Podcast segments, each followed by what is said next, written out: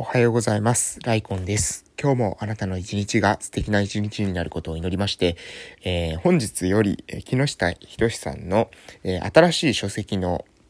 えご紹介となります、え地方創生大全ですね、え今日からはですね、地方創生大全、え前回までは、え凡人のための地域再生入門を、え読んでおりましたけれども、今日からは地方創生大全を、え読んでいきたいと思います、えよろしくお願いいたします。えその前に近況報告の方からさせていただきたいと思います。えで、私ですね、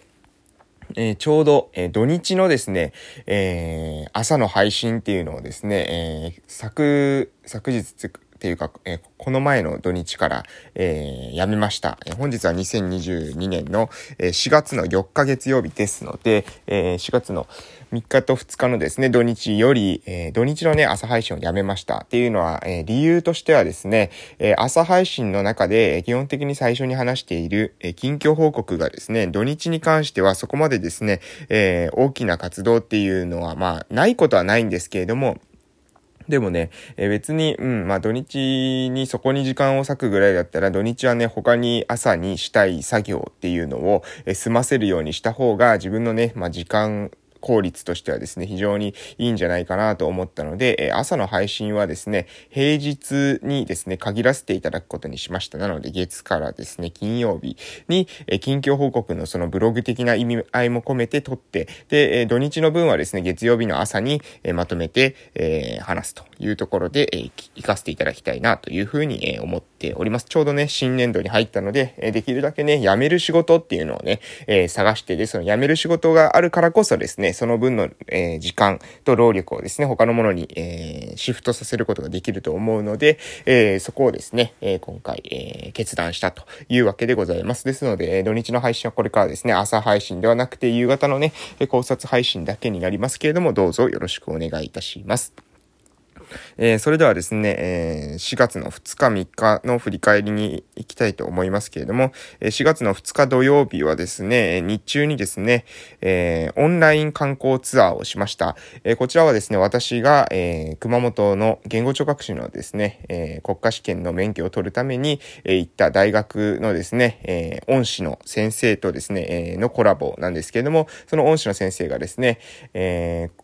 え、死体不自由児の、えー、お子さんたちの支援をしてるんですね。えー、このお子さんたちっていうのは、まあ、基本的にはいわゆるベッドで、え寝たきりの状態で移動がなかなかですね、え制限されているというお子さんたちなんですけども、そのお子さんたちに、えー、様々なですね、経験の機会を提供するっていうことをですね、え目的としてですね、えー、オンラインでの、えー、観光ツアー、えー、織姫というロボットを作ってですね、分身ロボット、織姫っていうロボットがあるんですけども、その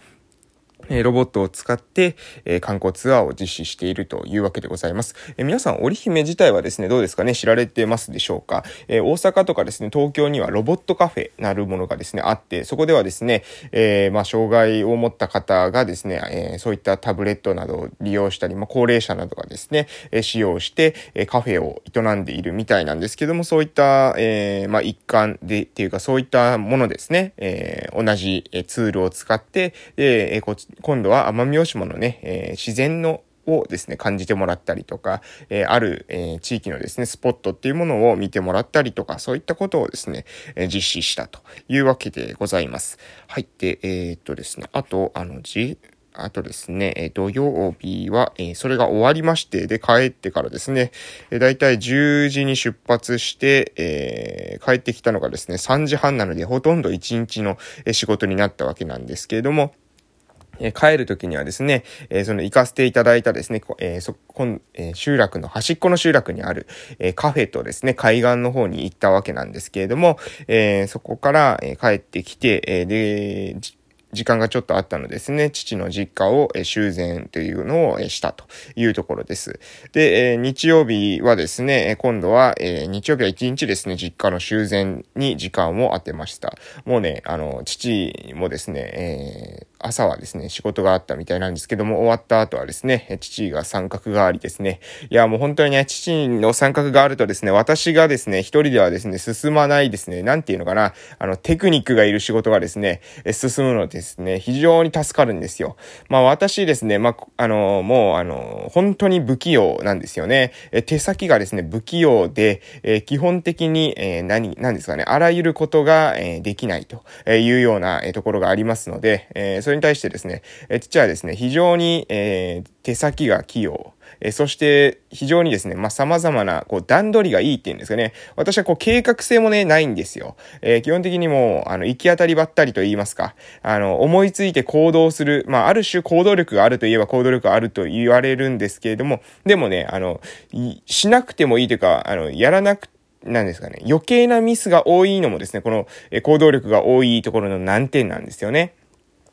なので、まあ、父とね、えー、やると非常にですね、まあ、私は、えー、こうじゃないか、ああじゃないかっていうふうに行動するのは得意だけれども、えー、それによってですね、様々なそのミスが生じてくるわけです。で、その細々したミスっていうのをですね、まあ、父が、あのサポートしてくれるということで、まあ、うん、非常にですね、やると、えー、うん、バランスとしてはですね、非常にいいんじゃないかなと。え仕事を進める上でもですね、えもう本当に私が、えミスが起きた時にはですね、そこ修正していただいたりとか、え技術が必要なところっていうのはですね、えしていただいたりとか、えそういった、えことがですね、起きて、非常にですね、まあ、えー、昨日は、えどんどん仕事が進んでいくというような感じでした。父の実家の修繕っていうのはね、まあ、一段落は、えついたので、えー、まあね、本当に今度4月からですね、ぼちぼち周知していってですね、えー、みんなが使えるように、うん、していけたらいいなというふうに思っていたり、えするところでございます。はい、ということでね、まあ、あの、そんな感じで、土日もね、土日で、まあ、やることあるんですけれども、まだ、えー、現在、春休み中でございます。4月のね、6日に、えー、6日まで春休みということで、えー、5日にね、始業式の準備に、えー、小学生の高学年の子たちはですね、行くみたいですけれども、えー、まあ、私の方もですね、えー、この春休みが明けたらね、また、えー、次の、えー、打ち手の方に移っていくっていうことをね、コツコツ淡々とやっていくために、今できることをね、やってっていきたいなというふうに思っております。ということで、そろそろですね、地方創生大全の方に移らせていただきます。はい。それでは本日の内容を読ませていただきたいと思います。えー、まあこれはですね、本書の全体構造ということで、この地方創生大全のですね、全体の構造を、えー、表している内容なんですけれども、まずここから触れさせていただきたいと思います。えー、本書の全体、え本書全体の構造。このすべての要素が機能して初めて地域再生に必要な取り組みが成立する。しかし、事業、資源、組織の3つすべてが間違えているから地域再生はいつまでも実現しない。間違えた構造をいくら支援したところで成果は出ない。重要なのは支援ではなく誤った構造を是正することだ。事業、資源、組織を合理的構造へと転換させることこそが地域、地方が再生するために不可欠だっていうのが、えー、木下仁さんの、えー、主張というわけでございます。まあ、現在の状況からですね、地方創生、地域再生の方向へ進むためには、正しい構造での事業を、え、事業の積み重ねによって、え、のみですね、え、現在から地方創生、地域再生というものを成し遂げることができると。そのために大事な3つの柱というのは、事業、資源、組織であるというふうに木下さん、ひとしさんは言っているわけですね。で、事業というのは、いわゆるネタです。事業はネタであって、何に取り組むのかというものが事業であるというわけです。では、資源とは何か？資源というのは、物、人、金。これがですね、資源なわけでございます。で、え限りある資源をどう活用するのか？足りない資源をどう集めるのか？っていうことが資源において非常に重要であると。そして組織。組織というのはどう取り組むのか？っていうことをですね、えー、が、こそがですね、重要なポイントであるということを、えー、言われているわけでございます。えー、まあね、えー、以上の内容でございますけれども、これがですね、まあ、地方創生大全の、に書かれてあることなんですよね。まあ、なので、ぜひですね、これについて、え詳しく、え学びたい。現在から地方創生、地域再生に、え進んでいくためのですね、え事業、え資源、組織、これについて正しく学びたい、より深く学びたいという方はですね、ぜひ、え、地方創生大全を書籍をですね、購入されてですね、え、読まれるのを、え、お勧めして、えおります。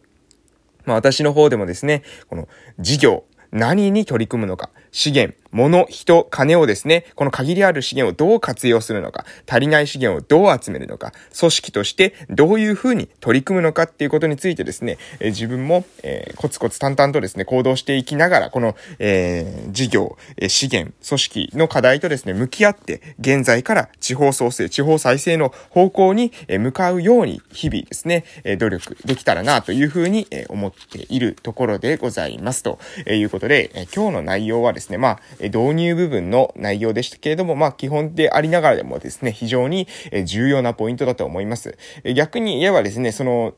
重要なこと、ここがまあ本筋なわけですよ。えー、事業、えー、資源、組織、えー、ぜひですね、もし皆さんが何か地域を、えー、創生したいというふうに、地方、地域おこしをしていきたいというふうに、えー、考えるのであれば、この3つの柱を軸にですね、自分が、えー、取り組んでいる事業は果たして、うん、えー、取り、その取り組むことは的外れになっていないかどうか。資源、えー、物、人、金、この限りあるものをですね、ちゃんと活用できているのか。調達する手段はあるのか。調達する方法というものもしっかり考えられているのか。そして、組織はしっかりですね、その、それに対してですね、取り組むことができる組織体になっているのか。えー、自分が解決したい課題、えー、を、え取り組むえ解決するためにはどういった組織が必要なのか、えここをですね、考えていただけると、え地域をね、活性化していく上で必要なですね、そのポイントというか、え骨、骨組みですね、一番重要な、え基盤、土台、えそこを、えまず、えー、課題意識をですね、持つことができるんじゃないかなというふうに思っております。ということで今日はこの辺で終わらせていただきたいと思います。えこれから今日というあなたの人生の貴重な一日が始まります。素敵な一日をお過ごしください。えそれではですね、え夕方の放送でまたお会いしましょう。いってらっしゃい